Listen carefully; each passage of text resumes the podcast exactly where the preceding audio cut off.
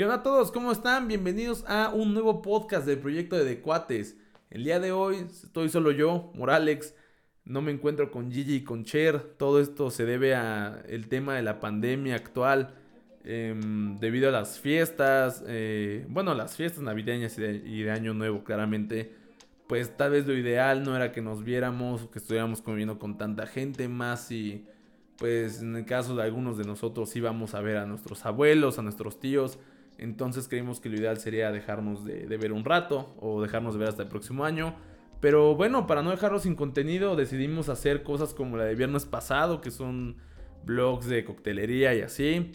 O retomar este, esta vieja sección del canal en la que platicábamos de cosas de cultura general o temas interesantes de una manera pues un poco más aterrizada, más amena. De hecho de esos videos ya no hay vestigios, ya fueron borrados. Pero pues bueno, al menos yo me quedé con la espina de, de querer contar, ¿no? Querer transmitir todos estos temas que para mí luego son interesantes, luego uno no sabe o no les pone atención en la escuela y así.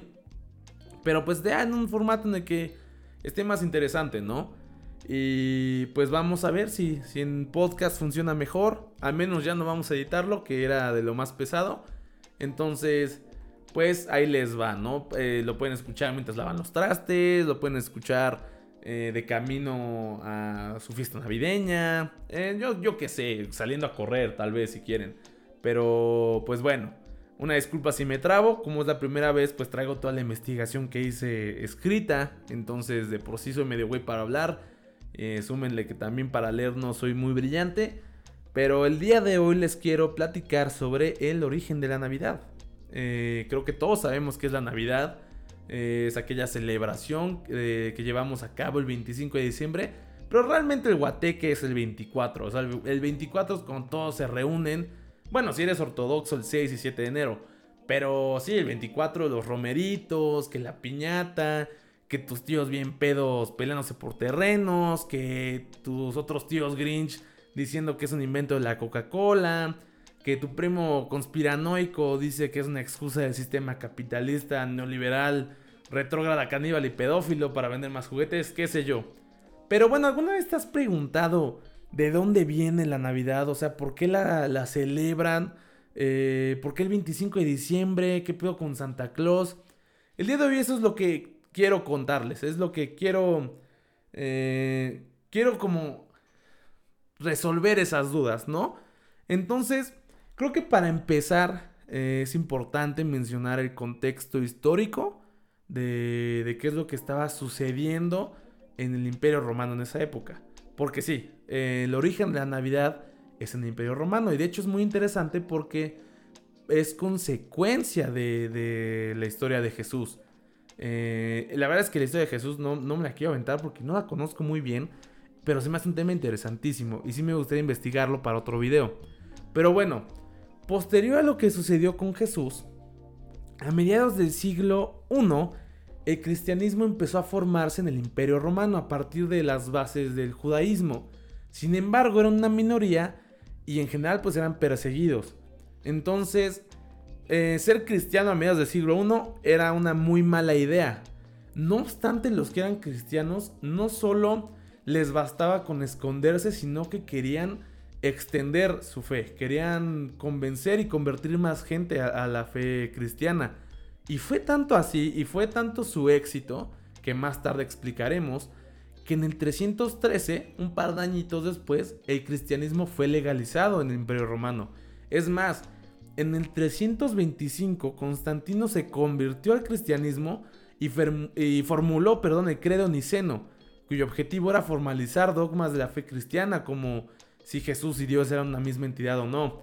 Finalmente, en el año 380 se adoptó el cristianismo como la religión oficial del Imperio Romano bajo el mando de Teodicio el Grande. Esto que permitió que conforme el Imperio Romano se expandiera o intentara expandirse, pues ya llevaban las bases del cristianismo, ¿no? Y fíjense, cagadamente, cuando se estableció como religión oficial, todos aquellos paganos que profesaran la, las creencias antiguas, eran herejes que iban a ser perseguidos y castigados. ¿Por qué? Pues porque pinches podían. Llevan casi 250 años siendo perseguidos y castigados. Obviamente iban a hacer lo mismo, ¿no? Pero bueno, se preguntarán qué tiene que ver esto con la Navidad. Pues ahí les va. De acuerdo con varios autores, la forma en la que los cristianos lograron imponer la religión entre los paganos del Imperio Romano, eh, eso que les comentaba que de a poco fueron convenciéndolos, fue por medio de la fusión y conversión de tradiciones y festividades. Bueno, nuevamente, no un contexto, pero así un preámbulo. La fecha de nacimiento de Jesús siempre ha sido un misterio para todos. Nunca se mencionó tal cual en la Biblia. Sin embargo, algunos historiadores han logrado hacer cálculos basados en la cronología de la misma y de hecho intuyeron que muy probablemente Jesús nació en septiembre, ¿no? Pues en el mes patrio, ¿cómo no? Entonces, ¿por qué decimos que el 25 o, qué, o cómo es que logran hacer esta fusión? Pues ahí les va. Los romanos celebraban algo llamado la Saturnalia. Era un festejo de siete días por el solsticio de invierno. En esta celebración honraban al dios de la cosecha y la agricultura Saturno, que es Cronos. O sea, el güey que se echaba el caldito talpeño con carne de sus hijos.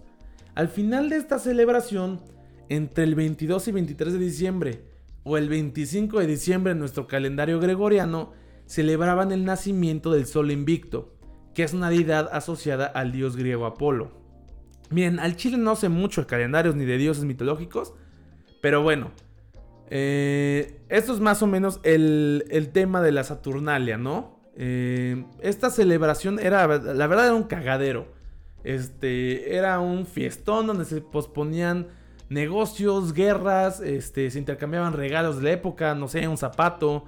es más, los esclavos eran liberados de manera temporal, ¿no? O sea, era una celebración muy, muy, muy padre. Entonces, ¿qué es lo que pasa? Eh, ellos celebraban el 25 a la deidad del sol invicto, ¿no? Celebraron el regreso del sol. ¿Qué es lo que hicieron los cristianos?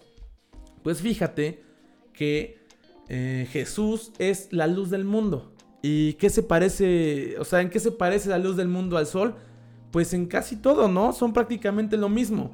Entonces, bajo esta lógica fue como lograron convencerlos.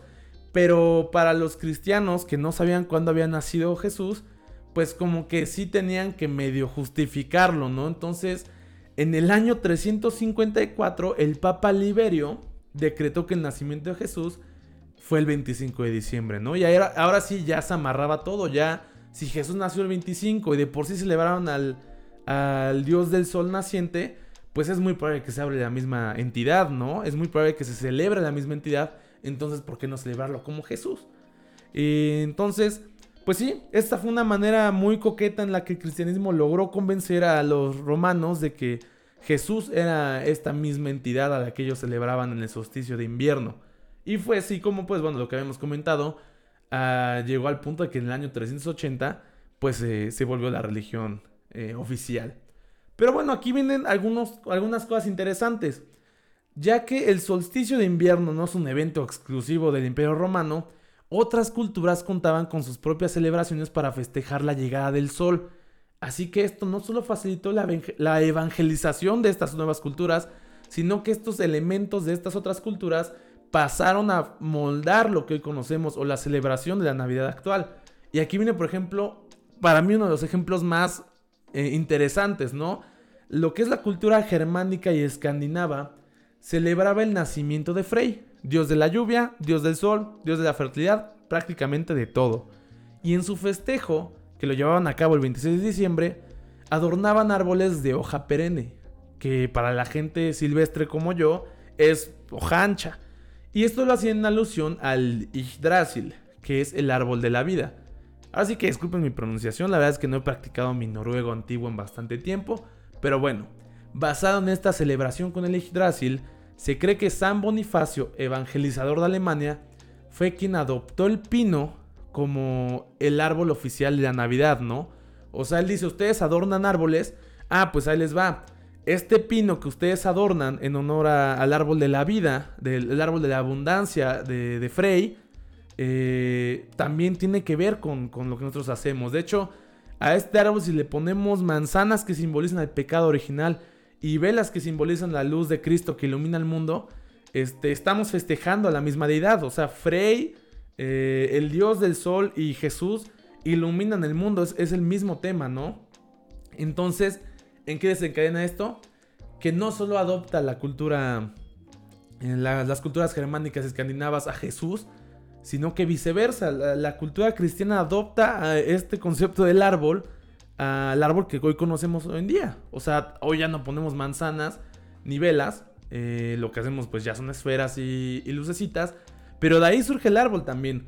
Esta celebración se llamaba para los nórdicos Yule y consistía en una fiesta familiar donde se recordaba a los familiares y amigos ausentes, ¿no? En esta época se caracterizaba una, bueno, se caracterizaba que se tuviera una gran hospitalidad en las comunidades y de hecho era pues eh, en gran medida hacia los forasteros. Aquí viene un poco más adaptado a México. Eh, les había dicho, en muchas culturas fueron aportando, pero a mí en lo personal el caso de México se me hizo interesantísimo porque en México durante estas fechas los aztecas también celebraban el, solsticio de invierno. Ellos lo que hacían era celebrar el advenimiento de Huitzilopochtli, dios del sol y la guerra. Entonces, durante el mes de Panquetzalistli, que es del 7 al 26 de diciembre en nuestro calendario gregoriano, los aztecas hacían un cagadero. Eran pedas y regalos. Principalmente como regalos ellos daban estatuillas hechas de maíz azul. Es más, si tienes un amigo mamador que diga que la Navidad es supercapitalista, pues regala una estatuilla hecha de maíz azul. Porque entonces eso es lo que tal vez sí sí reciba, ¿no? Eso sí es más del país. Entonces, cuando llegan los españoles, eh, se dan cuenta que, los mexicanos ya hacíamos esto, ¿no? También celebramos eh, la llegada del sol, la llegada de la fertilidad de la tierra y todo. De hecho, el 24 de diciembre era el día en el que el sol por fin regresaba. Y de hecho era ahí donde armaban el guateque más denso. Entonces, todo esto está descrito en, una carta que le hizo el fray Pedro de Gante al rey Carlos I de España, donde les contaba, eh, bueno, perdón, donde le contaba esta primera Navidad que pasaron con los aztecas, ¿no? O sea, cómo les fueron haciendo regalos, cómo hacían sus fiestas. Entonces, pues como les decía antes, fue muy fácil entonces adaptar la imagen de Jesús a la de Huitzilopochtli, dios del sol. Pero ahora, aquí viene lo más gracioso. Como les había comentado, pues estas eran pedas del 7 al 26 de diciembre, ¿no? Entonces, ¿cómo podían los españoles o en sí los cristianos adaptar la celebración de la Navidad a esta como celebración tan extendida? Pues haciendo posadas. Entonces, en 1587 se empezaron a celebrar posadas donde pues se metieron todos los temas de las piñatas y los los siete picos que simbolizan los pecados. Entonces, Así fue como, como lograron convencer a los indígenas de, de celebrar Navidad, ¿no? O sea, suena muy bonito, la verdad es que obviamente fue un poco más violento en muchos aspectos, pero esto fue en gran medida un... O sea, cómo fue tan fácil para los cristianos adaptar el tema del solsticio de invierno, la llegada del sol, con los temas del nacimiento de Jesús y la religión y todo el folclore que, lo rodeaba. Pero bueno, una vez que ya hablamos un poco de la celebración, el arbolito y así, creo que es buen momento para que hablemos también de Santa Claus, ¿no? También es un tema muy interesante.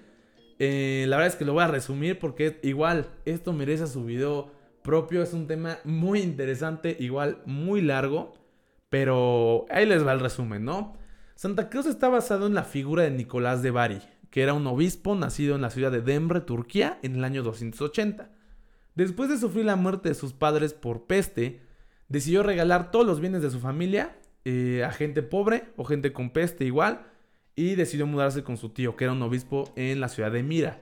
Cuando su tío fallece, él es nombrado obispo sucesor y aquí es donde sucede como la mayoría de los relatos y milagros de este hombre. Ya que era una persona con una bondad gigantesca y con una devoción en el cristianismo impresionante, mucha gente lo empezó a adoptar como santo patrón. Eh, entre estos grupos pues había marineros, arqueros, niños, prostitutas y un largo etcétera. De hecho aquí surge una leyenda interesante, ¿no? Se supone que en alguna ocasión un hombre no tenía suficiente dinero para casar a sus tres hijas, ¿no? En esa época, eh, en ese contexto, el que no se casara una mujer significaba que tendría que convertirse en prostituta. ¿Por qué? Porque patriarcado. El mundo estaba enfermo, sigue enfermo, pero bueno, Conmovido por esto, Santa Claus decidió, bueno, Santa Claus, eh, San Nicolás de Bari decidió ir a escondidas a dejarles oro en un par de medias que se encontraban secando en la chimenea de su hogar. Esta actividad se volvió recurrente para él, empezó a regalar oro y dinero a la gente a, escondidas en la noche para que no se dieran cuenta, y pues por eso es que, que la gente lo, lo, empezó a querer tanto y lo volvieron santo patrón de ciudades como Ámsterdam. O sea, se extendió su, su bondad y popularidad en todos estos terrenos, bueno, no terrenos, es como rancho, en todo el, continente europeo, en su mayoría. De hecho, se le llama San Nicolás de Bari porque sus reliquias fueron usurpadas y llevadas a Bari, Italia. Se supone que la gente, al verlas, inclusive al tocarlas, pues obtenían eh, milagros. Durante la Edad Media se acostumbraba entonces a regalar juguetes a los niños en honor a San Nicolás. Esto durante el 6 de diciembre, día de San Nicolás, que en, todavía en algunos países se sigue haciendo. El 6 de diciembre sigue regalando juguetes a los niños. Sin embargo, gracias a la reforma protestante de Martín Lutero, que si lo confunden con Martin Luther King, la verdad es que les va a dar un zape. Una compañera ya lo hizo en clase. No son la misma persona, pero bueno. Eh, gracias a las reformas protestantes de Martín Lutero se creó la figura del Christkind, que sería el niño Jesús. Y el objetivo era sustituir la tradición de dar regalos a los niños y aplazarla a una fecha que hiciera mayor alusión o que honrara más a Jesús. Entonces, por eso esto de dar regalos se movió al 25. O sea, casi casi le a borrar el 6 de diciembre de, Día de San Nicolás y ahora seguir regalando juguetes, pero el 25. Para varias culturas solo cambió la fecha, pero seguía siendo San Nicolás de Bari o la imagen de San Nicolás de Bari el que proveía los regalos. Entonces, para varias culturas, por ejemplo, la inglesa existía el Father Christmas, que era la personalización de la Navidad en sí, pero era la misma idea, regalaba juguetes o regalos a, los niños en la época victoriana. En lo que era Holanda existía el personaje de Sinterklaas, este es el más importante ahorita. Y bueno, por ejemplo, en Francia existía Père Noël. Igual mi francés anda medio oxidado. ¿Por qué decía que era importante lo de Sinterklaas? Como había dicho, San Nicolás fue santo patrón de ciudades como Ámsterdam. Cuando los holandeses llegan a Estados Unidos, eh, a lo que ellos llamaban Nueva Ámsterdam, que hoy es Nueva York, pues trajeron consigo todas sus tradiciones y folclore. Entonces, fue aquí donde llega Sinterklaas a Norteamérica. Y esto sí lo voy a super resumir. De verdad quiero hacer un video porque sí es una cronología muy interesante de novelas, cómics, sátiras. O sea, realmente la palabra Santa Claus surge de una publicación satírica de, del folclore holandés. Entonces eh, se empieza a popularizar como Santa Claus. Eh, de a poco las novelas que van saliendo empiezan a, poner y llenar a este personaje con las características que hoy en día lo conocemos, ¿no? La vestimenta roja, la barba, lo gordo. Todo esto, la verdad, lo quiero platicar en otro episodio porque está muy interesante, es muy gracioso. El punto es que Estados Unidos empieza a moldear su imagen y la empiezan a llevar de regreso a Europa. Y por ejemplo en Inglaterra, este personaje Father Christmas que les comentaba, adopta literal todas las características. Igual Père Noël en Francia, ambos adoptan las características de la barba, la panza y aunado a lo que ya hacía de por sí que era regalar juguetes, se empieza a generar esta nueva tradición, ¿no? Y fue en 1931 cuando Haddon Somblom Ahí sí, la verdad es que sí tenía razón tu, primo Chairo. A petición de Coca-Cola desarrolla la imagen que hoy en día todos conocemos.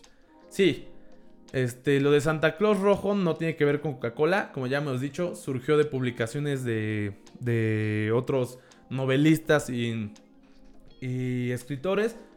Sin embargo, sí, sí, o sea, moldearon mucho de su trasfondo, ¿no? De que el Polo Norte, eh, el saco, los renos, este, eh, más humanizado inclusive. Entonces realmente fue el que consolidó todo, todo lo que involucra el tema de Santa Claus. Pero sí, en pocas palabras, este podría ser el origen de Santa Claus, podría ser el origen de la Navidad, del árbol navideño, eh, todo de manera muy resumida. Pero bueno, espero que, que, les haya llamado la atención, que les haya gustado.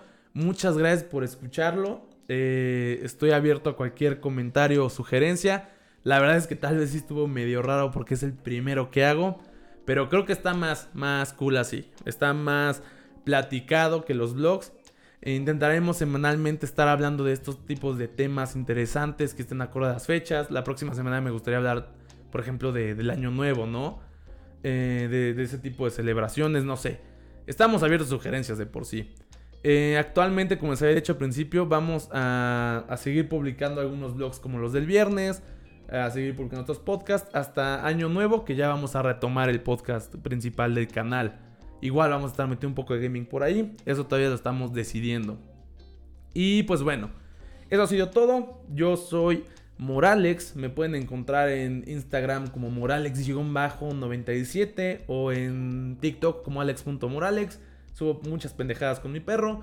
O me pueden encontrar en Twitter como Alex2197. Eh, diario estoy haciendo reseñas de álbums. ¿Por qué? Pues no sé. No, no sé de qué maneras decepcionar a mis papás. Estoy buscando maneras de, de llamar la atención.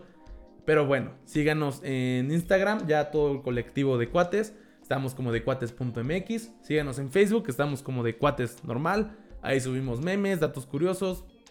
Tenemos playlists de podcast emergentes, gente que está haciendo contenido interesante y gente que nos inspira y nos gusta escuchar. Y también tenemos una playlist como de rolitas a gusto, rolitas frescas como para echarse un cóctel entre amigos, cócteles como los que hicimos el viernes pasado.